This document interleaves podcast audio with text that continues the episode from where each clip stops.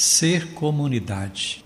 A palavra comunidade significa ter algo em comum, mas a questão é saber o que nós temos em comum.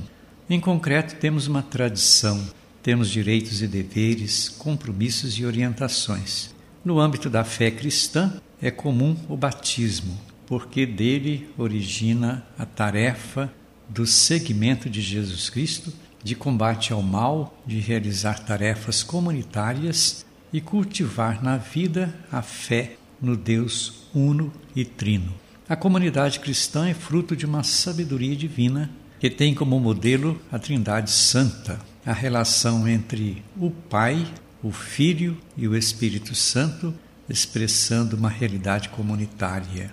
É diversidade na unidade, fato que também precisa acontecer na convivência entre as pessoas e assim superar todo tipo de individualismo e fechamento que dificulta a fraternidade e a vida comunitária. Falar da festa da Santíssima Trindade significa fazer alusão ao bonito gesto da partilha, tanto das dores, sofrimentos e derrotas, como das alegrias e vitórias que envolvem a todos nós. Tudo isso significa forte empenho para a superação dos fatos que dividem a comunidade, isto é, taxar as pessoas dos extremismos desordenados entre ultrapassado ou moderno, conservador ou progressista.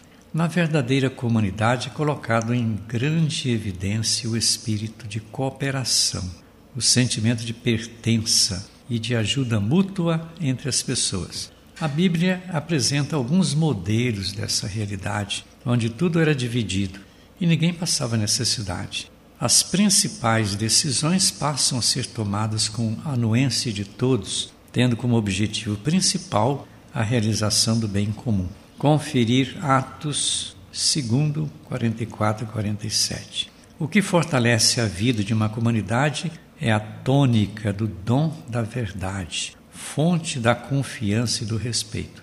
A verdade é como um sopro do Espírito de Deus e exige das pessoas uma postura que as dignifica na prática da credibilidade. Nessas circunstâncias se pode dizer de um cristianismo que se torna visível.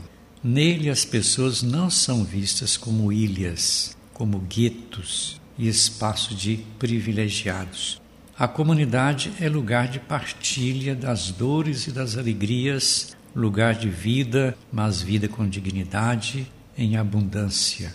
Conferir Atos 10, 10. Onde estão as virtudes e as fragilidades inerentes ao ser humano. Mesmo assim, é um lugar de amor, definido pela presença de Deus como Pai, Filho e Espírito Santo. É lamentável quando reina o ódio, a violência, a exploração e desamor.